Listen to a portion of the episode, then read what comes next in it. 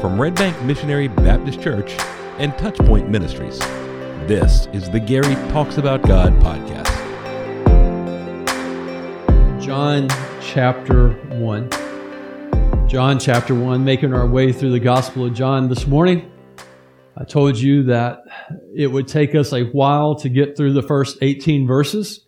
Uh, this will be the last message from the prologue, and then uh, we will pick up the pace a little bit in looking at larger passages of Scripture. And as we come to John chapter 1 this morning, we are going to be specifically in verses 14 through 18. However, for you to get the punch that is John 1:14, I'm going to begin begin reading from John I'm going to begin reading from John chapter 1 verse 1 and read all the way down to verse 18. In the beginning was the Word, and the Word was with God, and the Word was God. He was in the beginning with God. All things were made through him, and without him was not anything made that was made. In him was life, and the life was the light of men. The light shines in the darkness, and the darkness has not overcome it. There was a man sent from God whose name was John. He came as a witness to bear witness about the light, that all might believe through him. He was not the light, but came to bear witness about the light. The true light, which gives light to everyone, was coming into the world. He was in the world, and the world was made through him, yet the world did not know him. He came to his own, and his own people did not receive him. But to all who did receive him, who believed in his name, he gave the right to become children of God, who were born not of the blood, nor of the will of the flesh, nor of the will of man, but of God. And the Word became flesh and dwelt among us. And we have seen his glory, glory as the only Son from the Father, full of grace and truth. John bore witness about him and cried out, This was he of whom I said, He who comes after me ranks before me, because he was before me. For from his fullness we have all received grace upon grace. For the law was given through Moses, grace and truth came through Jesus Christ. No one has ever seen God, the only God who is at the Father's side. He has made him known. This morning, we are going to spend some time looking at what the incarnation tells us. You know, we cannot separate. I was, I was thinking about that this morning, and I've, I've, I've tried to explain to you my thought process. I try to finish my sermon on Thursday. I try to relax, do stuff around the house on, on Friday, but Saturday morning I wake up, and from the time I wake up Saturday morning to the time really I come to this pulpit, the, the sermon just kind of keeps playing over in my mind, and I keep thinking about it. And I was thinking about it this morning. It's one of the things that, I do sometimes as a preacher. I think preachers do. We'll come to a verse and go, "This is the most important verse in all of Scripture." until next week. This is the most important verse of all of Scripture. And it's kind of hard because every verse in Scripture is important. Every word in Scripture is important. That is why we have it. There is not a portion of Scripture that we can remove. There is not a part of the gospel story that we can take out or choose that we like and, and, and, we want to focus on this. Not everything is important, but sometimes there are just, there are those passages that just seem the most importantest of the most important. And John 1, 114 is that passage. And the reason I want to read all of it is I want you to get that, that thrust because up till now, John has just been talking about the Word. The Word is still in heaven. He, he highlighted, kind of foreshadowed a little bit in verse 9, but nothing has really happened. The word could just be some existential force until John 1.14, where he says, the word became flesh. The incarnation of the word. And as we look at that this morning, there are four things that I want you to notice about it. And the first is this, and also I just want to say this, folks, there's a part of me that feels like we're diving in the deep end this morning at the same time we're not even going to scratch the surface. There's that much in these verses. But there are four things that jumped out to me this week during study that I want you to see as well. And the first one is this. The incarnation of Jesus proves his humanity. It proves his humanity. This is where John has been leading us. Verse 1, the Word is with God and the Word is God. There is the, the coexistent eternal Word who is with and who is God. He, he draws that out a little bit in, in verse 3. By the way, the Word is the author of creation. Everything that you see, the Word made. Then he draws out a little bit more. By the way, the, the Word is, is life, and, and the Word is light. He is the light of men. And then in verse 14, and there's, I tried to, I, pastors sometimes want to get real articulate. And I think this is one of those places where articulation is, is, is bad. You get to verse 14, and what John wants to do is he just wants to smack the reader upside the head to get their attention. That's my articulate way of saying what he says in verse 14. Pay attention. This is important. He's so beautiful, right? The poetry, the, it flows from 1 through verse 13, and you're like, man, this is beautifully written. And then verse 14, bam, the word became flesh. Wow. Matthew gives us the lineage of Jesus. It talks about Adam and Abraham and then tells us, you know, that, that Mary gave birth to a son. Most of the details that we associate with Christmas comes from Luke with the shepherds and the angels and, and the traveling. And Luke says, and Mary gave birth to a son. John says, the word became flesh. The pre-existent eternal word became flesh. That's what John wants us to focus on. That Jesus steps out of heaven because in that sentence, John moves us from eternity to a very real and definite point in time. The word became. He's telling us that, that this happened one particular point in time. And, and from a birth standpoint, we understand that, right? There was a time when we became, and people say, when did you come into the world, right?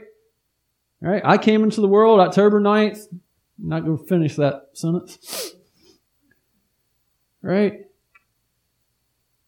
Still celebrate my birthday with the fair. I love my city. So grateful that they do that.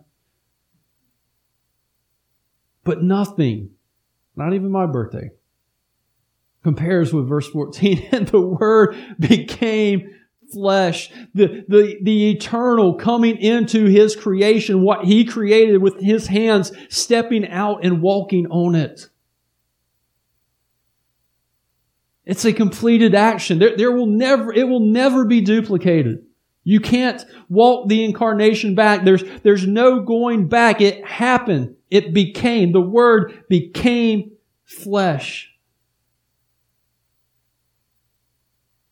And John is telling us that, hey, since he became flesh, that, that there's a transformation taking place. And the transformation is that the eternal, uh, I'm, you know, I'm, I'm the present, I'm omnipotent God, all powerful God became flesh. He became something that he wasn't. He, he stepped out of eternity and put on flesh, took on a body that is temporal in time and space. He became what we are. He became one of us. Because the Word did not count equality with God as a thing to be grasped, but emptied himself and was found in human form. That's what John is telling us. The incarnation, he, he set it aside so that he could come and be human. And when John says this, he uses the, the strangest word, doesn't he? The Word became flesh. Doesn't say man, doesn't say human or, or even body. The, the Word became flesh. Right? Uh, we don't usually talk about people being born as becoming flesh. You know, it, it's an it's an odd statement. Why, why didn't John use that? Right? Why, why didn't he say he became human? Right? Matthew's gospel, he says, when the angel is telling Joseph, you shall call his name Emmanuel, which means God with us. John is saying, hey, you want to know what Matthew meant by God with us? It means that God stepped out of eternity. Jesus stepped out as the coexistent second person of the Trinity and became flesh. He took on the flesh without ever ceasing to be God. He united himself with a created body. And that is the great mystery of the incarnation. He is 100% God and at the same time 100% man. And as John says, he became flesh. He's also, he's kind of pushing back on some heresies at the time. Right? Jesus didn't come to dwell in a man that he chose, right? Jesus didn't look down and say, hey, you know, Levi over here looks really good. I'm going to empty myself out into him. Says, no, he, he took on his, his own flesh. It tells us that Jesus wasn't just a vision or apparition or a ghost, that he, that he, he looked to be human. No, no, no. He took on flesh. He had flesh. John will, throughout his gospel, will say, we touched, we held, we leaned against him. When you read the gospel of John, you will see how many times there's physical interaction with the body of Jesus. John says he took on flesh. It also tells us that Jesus didn't just adopt some human and declare that person to be his, his son. Hey, I like Reuben over here, so I'm just going to adopt Reuben and say that, that Reuben is, is mine. John is stating unequivocally the eternal, coexistent, creator of the universe, the Word, Jesus Christ, stepped out of eternity and heaven and became flesh, just like you are, just like I am. He became flesh. The incarnation also displays his sympathy. It displays his sympathy. Some other passages of Scripture are instructive here. Now, if you had the study guide or if you looked at the study guide, you, you would have those. There's several passages this morning. But Romans 8 3 is the first one. Romans 8, verse 3 says, For God has done what the law, weakened by flesh, could not do, by sending his own Son in the likeness of sinful flesh. Now, in that descriptor, Paul says something that we just know. That, that, that we just know. And what we know is our flesh is sinful. Okay? We, we know that humanity is a frail existence. We know that we, we are tempted to sin, and as we read scripture, that, that temptation is usually used with the word flesh. There is a drawing, there is a desire of our flesh that wages war against our spirit, pulling us in a direction we should not go. Jesus says to his disciples, Spirit is willing, but your flesh, you're, you're, you're weak. You're being weak given over to the sleep instead of staying up and praying. Now, now John saying flesh is not implying anything negative. Paul, however, is reminding us that we're sinners.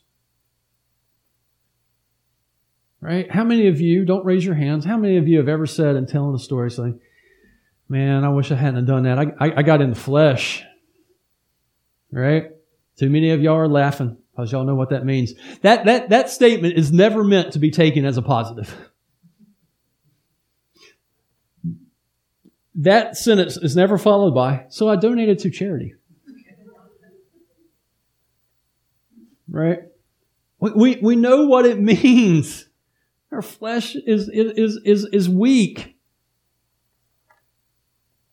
Right? The Word became flesh the Son comes in the likeness of sinful flesh. Then Hebrews chapter 2, verse 14 through 18.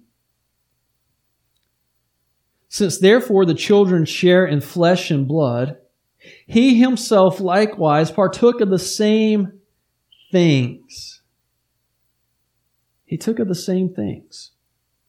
He, he, he became like us.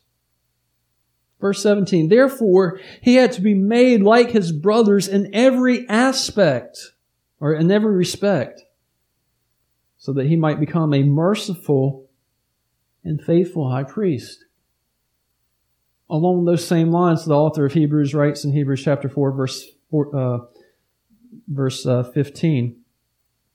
For we do not have a high priest who is unable to sympathize with our weakness but in every respect has been tempted as we are.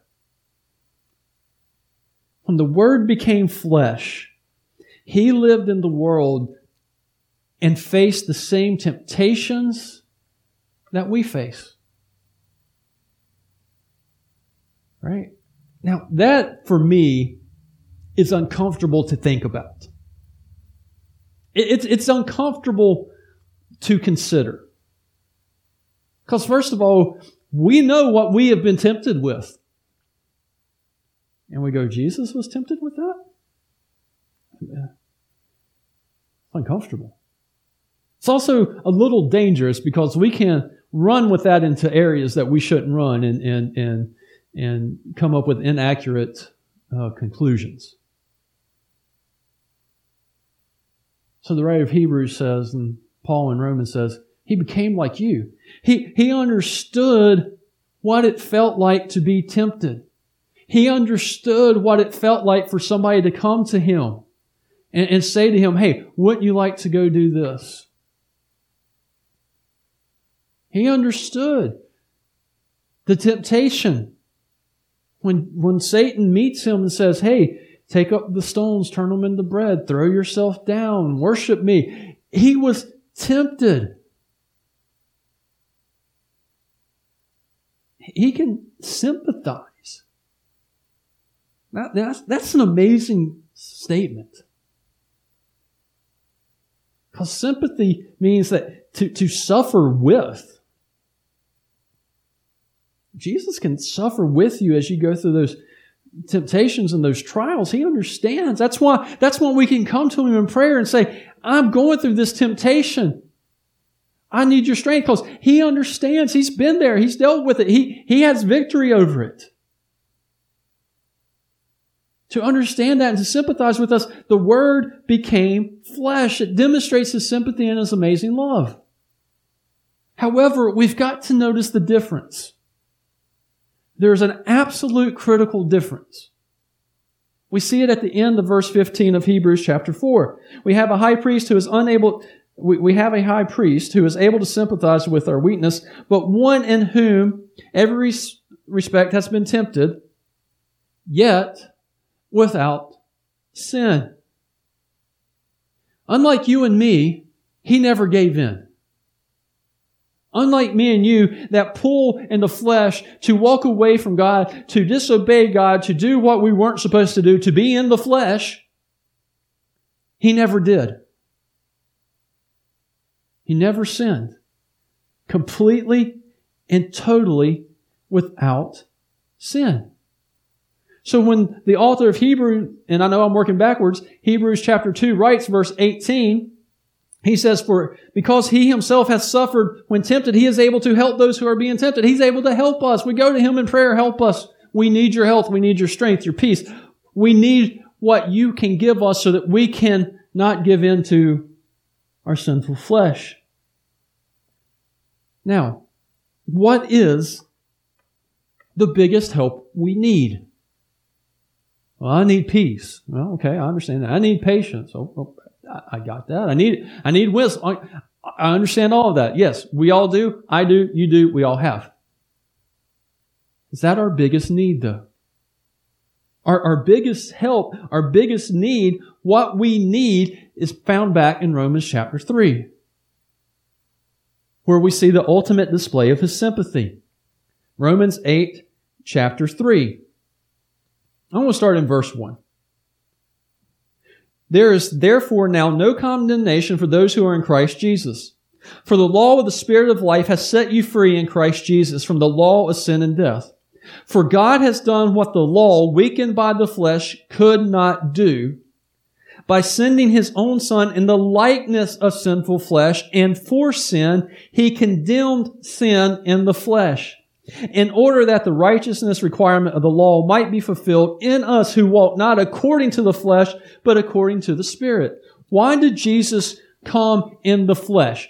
Why did Jesus become flesh and in the likeness of sinful flesh?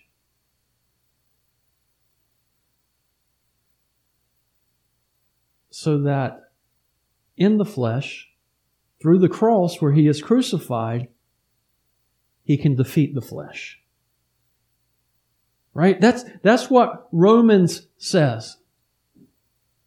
It says, He helped us, He sympathized with us in a way that, that we can't help ourselves by taking on flesh. So that in the flesh, that He would condemn the flesh. Right? Because it says, what we have done, says, for what for God has done what the law weakened by the flesh could not do. You know what the law could not do? Right? I mean, we, we think about this and we have a question about God's law all the time. Right? God gives us the law, and the law doesn't make us a sinner. The law just shows us that we are. And so when, when we sin, and, and, and we do, we com, co- commit those sins, the law then detects our sins. But you know what the law can't do? The law can't defeat our sins. It, it, it can't. The law can post 55 miles an hour, but that stop sign does not defeat you doing 65. Does, does, does that make sense? We know that when we blow by the sign, we, we have defeated the law in our flesh and our sinful actions because we are told what we ought to do and we're like, mm, know. Now extrapolate that to God's moral law. That's the same thing. The, the law can detect our sins. Wow, I was worshiping that. Hey, the law says you're an idolater. Wow, I wish that person was dead. You're a murderer. The law detects that, but the law doesn't defeat it. Out in your, the margin of your Bibles, if you write in your Bibles, Romans 8, 1 through 4 is where you need to write in all caps, shouty caps, whatever. But God had a plan. And the plan was the Word would become flesh and here he uses the likeness to make sure that we understood as he is going to discuss the sinfulness of flesh, not that Jesus became sinful flesh, but that he became flesh, he became humanity to do, to live, and to live without sin. Therefore, in doing that, he defeats sin. He defeats it. He upholds the law because we can't. And he, in his flesh, condemns sin in the flesh. Jesus defeats sin in his flesh, not in his deity. That is what Romans 8 3 or Romans 8 says. Could he defeat it in his deity? Absolutely. He gave it. But it is through his flesh that he defeats sin in order then, look at what he says. He defeats sin in the flesh where we could not, so that the righteous requirement of the law might be fulfilled in us. Through his flesh and him defeating sin in the flesh, we now fulfill the requirements of law, which we could never do. Because if we are in Jesus, we are in his righteousness.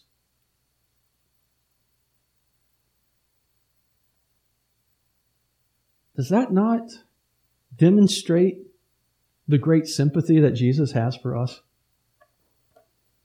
That he was willing to take on flesh and defeat sin so that we could partake in His righteousness. Thirdly, the incarnation of Jesus unveils God's glory. Verse 14, so much in verse 14. It says, And the Word became flesh and dwelt among us.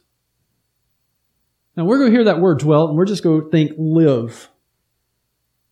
But it's a really unique word because it literally means to pinch, to pitch, excuse me, a tent. Okay, that's kind of Well, yeah, it's, uh, okay, I, I don't really get that. The word that is used, the root word for pitch a tent, finds its root in the word Shekinah. Now that tent and Shekinah should kind of perk up your ears because it immediately puts us back into the Old Testament, right? You don't need to turn there. Take, uh, you can just jot down these references, grab the study guide. Exodus chapter 25, verse 8. God is talking, and he says, Let them make a sanctuary that I may dwell in their midst. He tells them, Go and build this tabernacle, this tent of meeting for me, so that I can dwell in your midst. Then in Exodus 29 verse 43, God says that he will meet with his people of Israel and it, the tabernacle, the tent, shall be sanctified by his glory. There is a linking of the tabernacle and the glory of God. The people of Israel would be able to visibly see God's glory and his presence when he was with them because his glory would fill the tent. But as his glory filled the tent, it, it, was a veiled presence. They couldn't see God in all his glory. They wanted to. And in Exodus 33, Moses is anxious to see God's glory, right? Uh, God and Moses are, they're, they're having this, this great conversation and Moses said to the Lord, See, you say to me, Bring up this people, but you have let me, you have not let me know whom you will send with me. Yet you have said, I know you by name. So Moses is saying, you, you told me to do this, and you, you say, I, I, I know you by name. So if I have found favor in your sight because I know your name, show me your ways. Show me your ways. Show, show me your, your, your presence. I want your presence to go with me.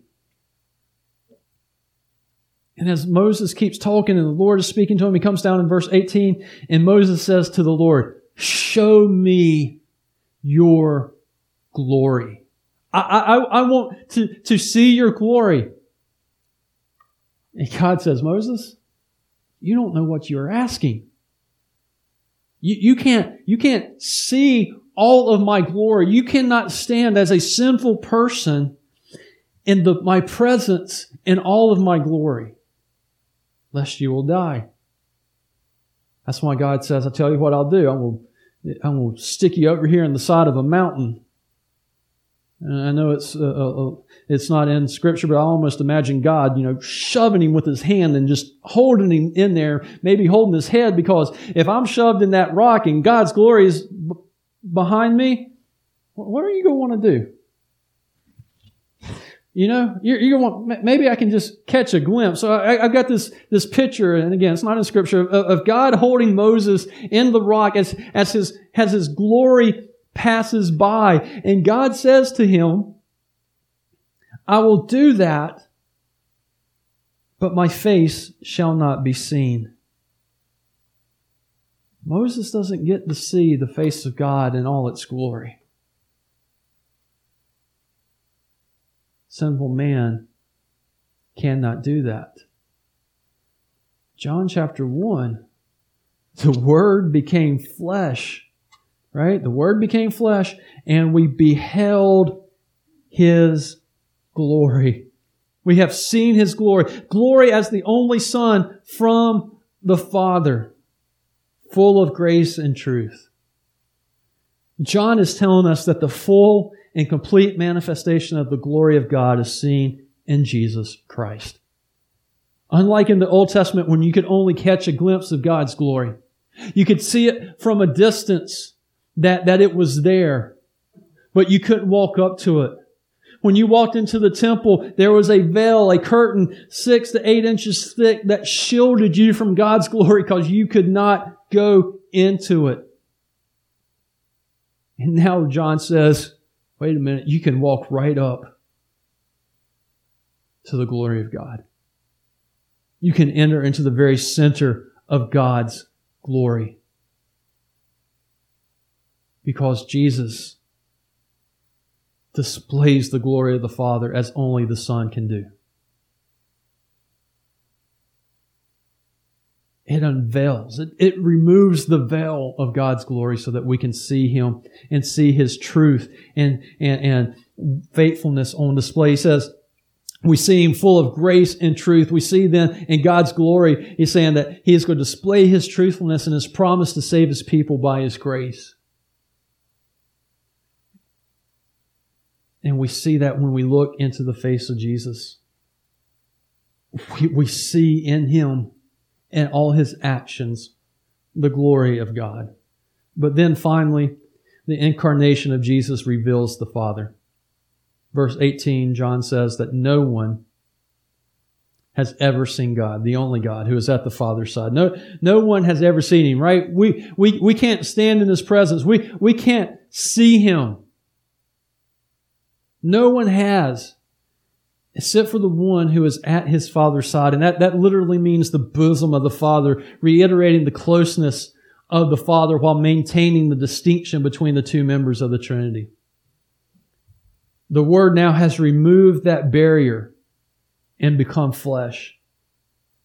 And in doing so, we, we, we can now see the Father later on in, in, John's gospel as we go through that. They will, they, they will ask, show, show us the Father. John 14, show us the Father. And Jesus says, have you not been with me so long yet you still do not see? If you have seen me, you have seen the Father also.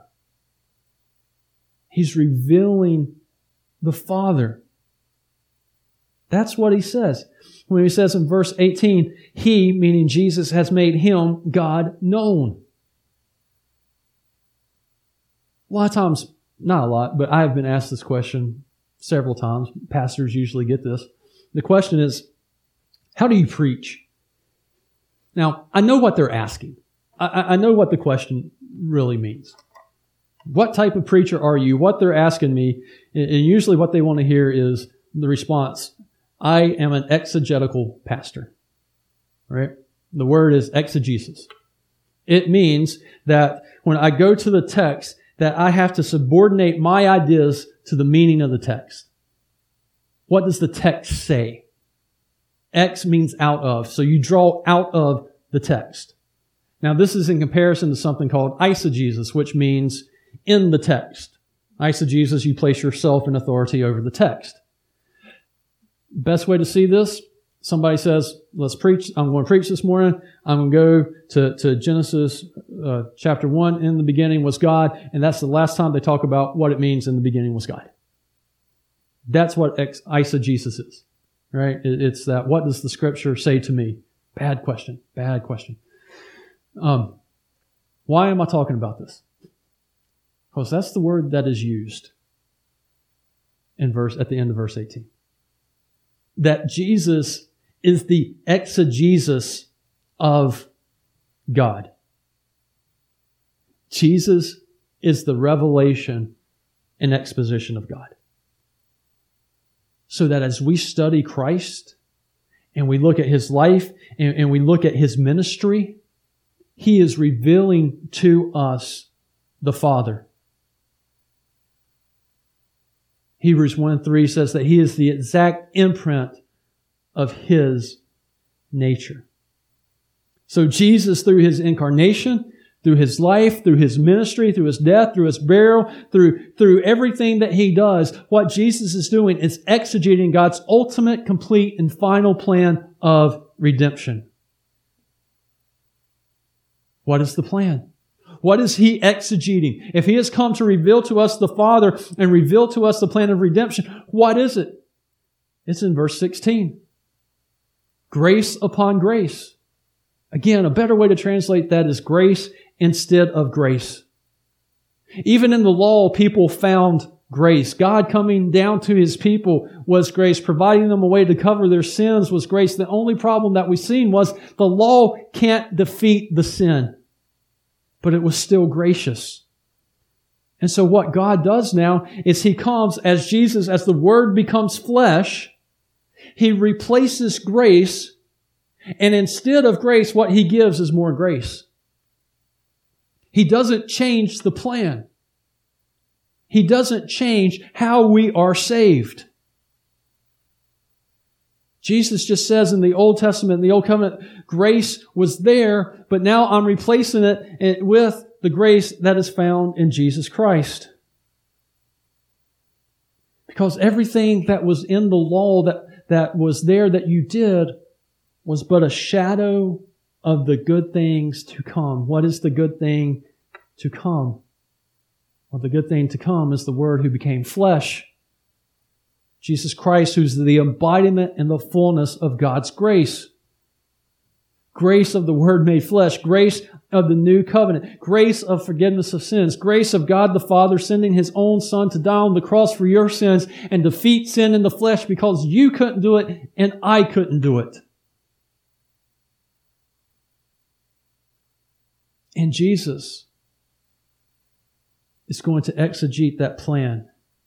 And John in his gospel is going to show us exactly how Jesus does that. He's going to say, This is the grace that He comes to give you.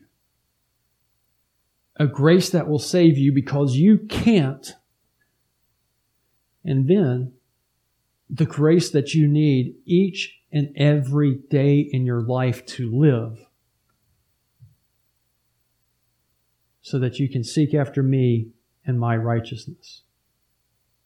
That as a believer, we will draw from a continual and never exhausted grace. And it flows from Jesus because the Word became flesh and dwelt among us. The Gary Talks About God podcast is a production of Touchpoint Ministries and Red Bank Missionary Baptist Church in Germantown, North Carolina. Want to learn more? Visit our website at www.redbankmbc.com. If you enjoyed this content, please like and subscribe. Thank you for joining us.